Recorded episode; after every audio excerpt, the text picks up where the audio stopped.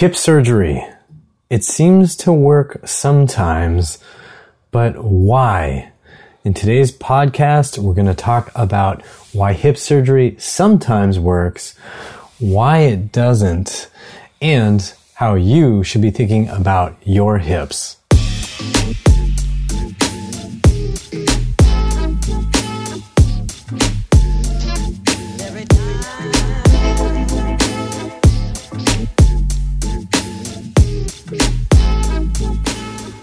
This episode is brought to you by Upright Live Hips Edition. We have recently launched the Upright Live live streamed classes to help you improve your hip mobility and strength. If you want expert advice, expert coaching, expert program design, in a group setting to help you make progress with your hips, be sure to check out uprighthealth.com slash live. That's uprighthealth.com slash L-I-V-E. All right, so let's jump right into it. I got an email the other day from somebody who asked me, Hey, hip surgery sometimes works for people who have hip impingement or FAI, femoroacetabular impingement. You're out there on the internet telling people that surgery doesn't work. Aren't you being a little dangerous in spreading these falsehoods about surgery? Do you think people are lying when they say that surgery works for their hip pain? What's going on here? Now, this is a question that I've gotten in a lot of different forms, and it's a question that I have wrestled with when I'm stretching, when I'm exercising, when I'm just thinking about what we do here at Upright Health. And the big thing here is that hip surgery, number one, does sometimes work. People get relief from arthroscopic surgery. They get relief from hip replacements. That's not debatable. These medical treatments do sometimes seem to give people relief. But the question we have to look at more deeply is, are these surgeries working because of the reasons surgeons are claiming? So let's think about first the reasons that surgeons give for why their surgeries work. The reasons that they give are basically that they are fixing structural deformities in people, whether it's an injury like a labrum tear or it's uh, the growth of bones in a supposedly and allegedly non-ideal way. Surgeons are going in and changing shapes or suturing things down, or they are, um, you know, supposedly fixing a tear, whatever it is that they say they're doing, um, they're, they're fixing a structural issue. In the case of arthritis, they are replacing a bone that is ground up. In the case of FAI, they're grinding down bone that they claim is too long. So in all these instances, they go after something in an X-ray or MRI image that to them looks like it's not correct.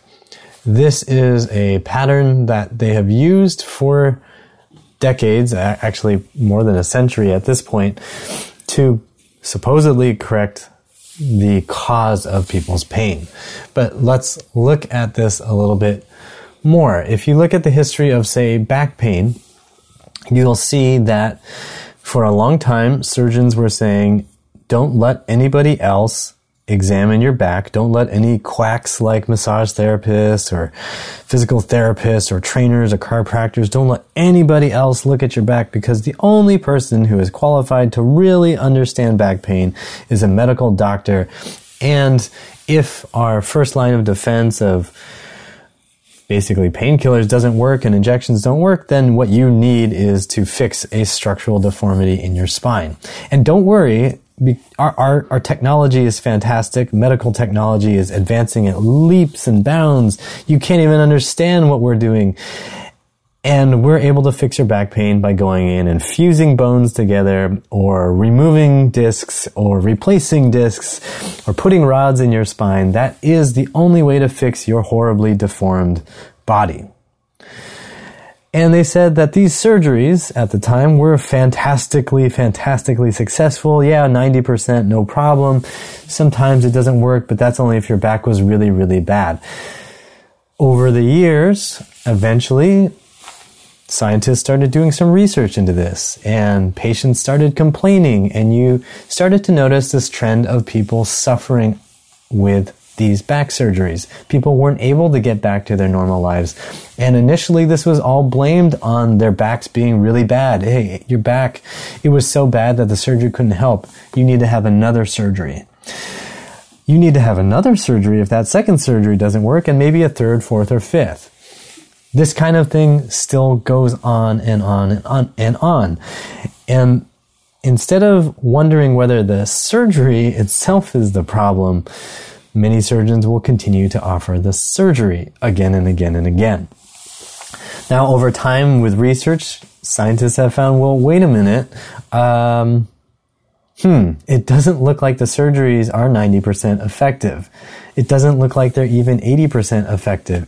It looks like it's a crapshoot. It looks like some people sometimes get better, some people get much worse, some people stay the same, some people might be a little better or a little worse really it can go either way.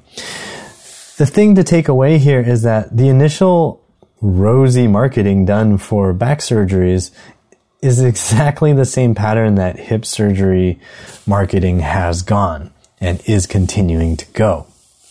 And if you look at the parallels, you'll see that a surgery or any treatment can appear effective because there will be some people who do get better. But that doesn't mean that the surgery to fix the bone, whether it's the spine or the hip, is actually relieving the pain because it's fixing the bone. In the case of the spine, it's very clearly not that. There are other things going on that made back surgeries helpful in some instances. And let's talk about those now. When you're performing an invasive surgery on somebody's joints, you have to do something that a lot of people just don't really think about, and that is cutting through skin and muscle or moving muscle out of the way to access the joint itself. So, when you're doing something like that, you're going to affect muscle function for a while after that procedure. So, this is one way that surgeries can affect the body. It could be a positive effect. It could be a negative effect. It's pretty much impossible to predict that for everybody. But you know that futzing around with a muscle, grabbing it, cutting it, moving it is going to affect its function. How do you know that? Think about the last time you got a flu shot or if you got any other kind of immunization, if you were traveling to a country with a lot of mosquitoes and mosquito borne illnesses and you got a shot in your arm, a lot of times these shots are going to be done in the deltoid. It's going to be like right near the shoulder joint, right at the top of your humerus, right on that big cap of muscle. When somebody jams that needle into your arm there, right around your shoulder and injects you, it's really not like a huge injury, right? It's just a tiny needle, jam it in, inject, pull out, done. How does your arm feel for the next week after? It feels pretty crappy. The last time I had this done, I couldn't move my arm out to the side like it, it was painful to lift my hand out so my arm was parallel to the floor for about a week. And sleeping on that side was really painful. Now, if you think about how much that affected my shoulder function and arm function from just a shot, is it reasonable to assume that making larger incisions, moving muscle around to access stuff is going to affect muscle function? I think the answer there is a pretty clear yes. That's to say nothing of the fact that you're probably also going to be getting anesthesia and all kinds of other things going on around the area. So there could be other needle injections happening during that whole process. So that's one major way that surgeries are going to affect muscle function, joint function, and overall comfort levels. That could make your hip or your back feel better or it can make it feel worse. And you see that in the outcomes for people who get these hip surgeries and back surgeries. Some people get better, some people get worse. Maybe it has something to do with the muscles that were dysfunctional in the first place that surgeons generally are ignoring from the outset. This is one of the big things that I think modern medicine is ignoring. A lot of times they'll say, well, you're going to physical therapy and if physical therapy doesn't work, well, then obviously it's not a muscle problem. But the real issue here is that physical therapy is often predicated on the ideas that the surgeons came up with. So if you see somebody for FAI or you see somebody for hip arthritis, the physical therapists are often working from the same structural mentality that says, well, it's already damaged, so just don't move it as much, because if you move it, you're going to damage it even more. And that's really wrong-headed. That actually results in no good positive result, because you're still not training the right muscles to do their job. In addition, a lot of times when you look at these physical therapy protocols, they don't address all the muscles of the hip. There's a lot of stuff on some glute strengthening, but the precision with which they're working on these muscles is really lacking. And it's due, I think, in large part because they're still thinking that the structural diagnosis is relevant when it's clearly not based on the evidence. Now, all that said, let's think about one other huge reason why hip surgeries may actually work, and that is a thing called the placebo effect. So the placebo effect is basically you think something's gonna work, you really wanna believe it's gonna work, and it does work. This has been a huge issue in the treatment of all kinds of diseases and, and forms of human suffering.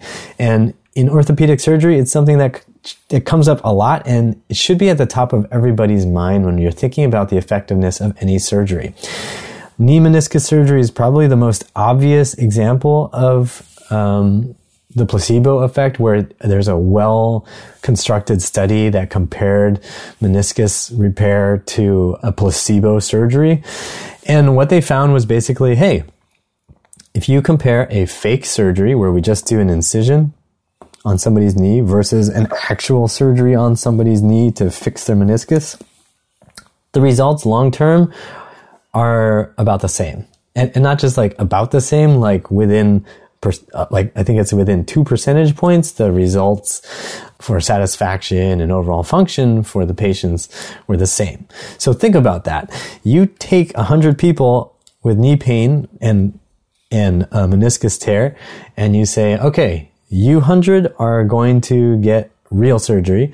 You take another 100 that has a meniscus tear knee pain and you give them a fake surgery where they do nothing, no, no repair, just incisions. What happens? You get the same result.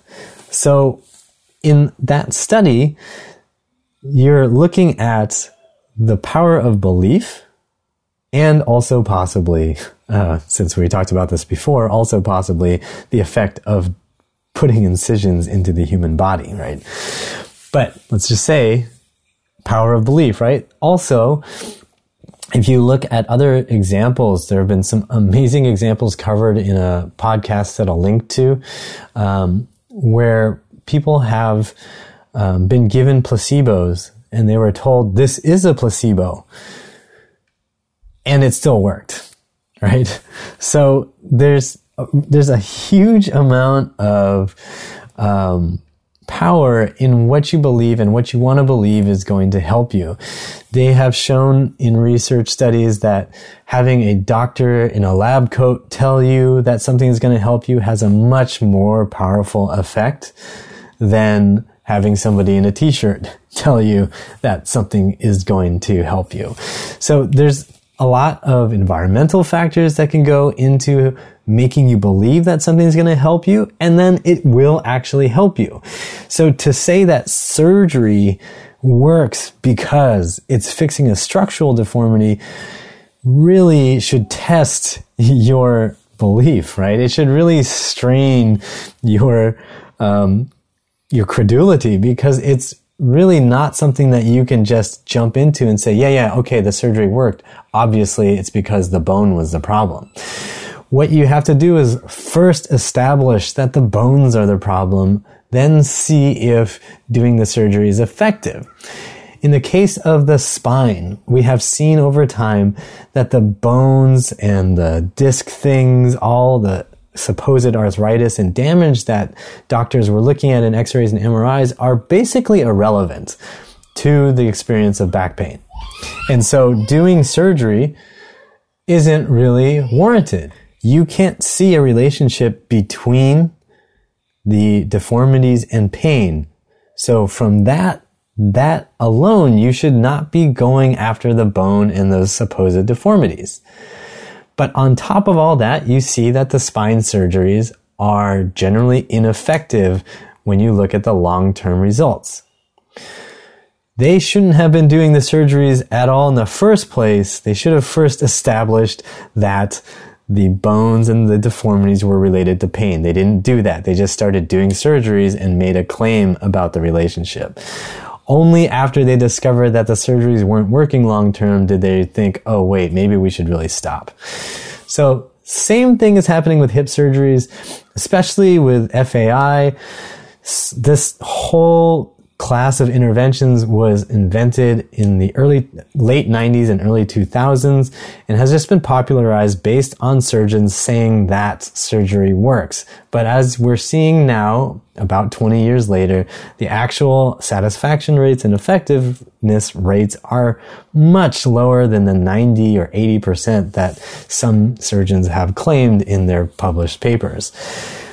And we're also seeing plenty in plenty of studies now that the bone shapes, the labral tears aren't related to pain. No matter what age you're at, even if you're a senior age athlete, you're seeing that they're not related to pain or function. So that's another piece of evidence that doing surgeries to fix hip pain just doesn't make sense. So you look at the effectiveness now too, you see, okay, well, if the effectiveness isn't there and there's no evidence that the structural deformities are related to the pain, why do the surgeries? It's not really a good reason. So to recap, does surgery for your hips sometimes work? Yes. Sometimes people get better. But is it because the bones or the structural deformities are the problem? No, there's not any good evidence for that. But the surgeries will still work. Sometimes it's I think because you're cutting into the body, you're messing with skin, muscle, you're messing with the way the brain perceives the area. And the other big one is the placebo effect. You really, really want to believe the whole theater around getting a surgery is a big ritual that helps you believe you're going to be healed and that in itself can be very healing for you. And one final thing, sometimes just taking a lot of time off and doing the physical therapy or whatever it is after the surgery can be what you need to actually get your hip to feel better. So I hope this clarifies things for you guys and makes some sense when you're thinking about your hip health. That's why we have programs that are so proactive and that are designed to help you just move your hips in a way that may be challenging, but will eventually improve overall function. And if you want to be a part of a live streamed class, you can join us on our Upright Live Hips class. For more information, check it out at uprighthealth.com slash live, L-I-V-E. That's going to do it for today's podcast, guys. Remember to keep your body moving. Remember that pain sucks. Life shouldn't. Thank you.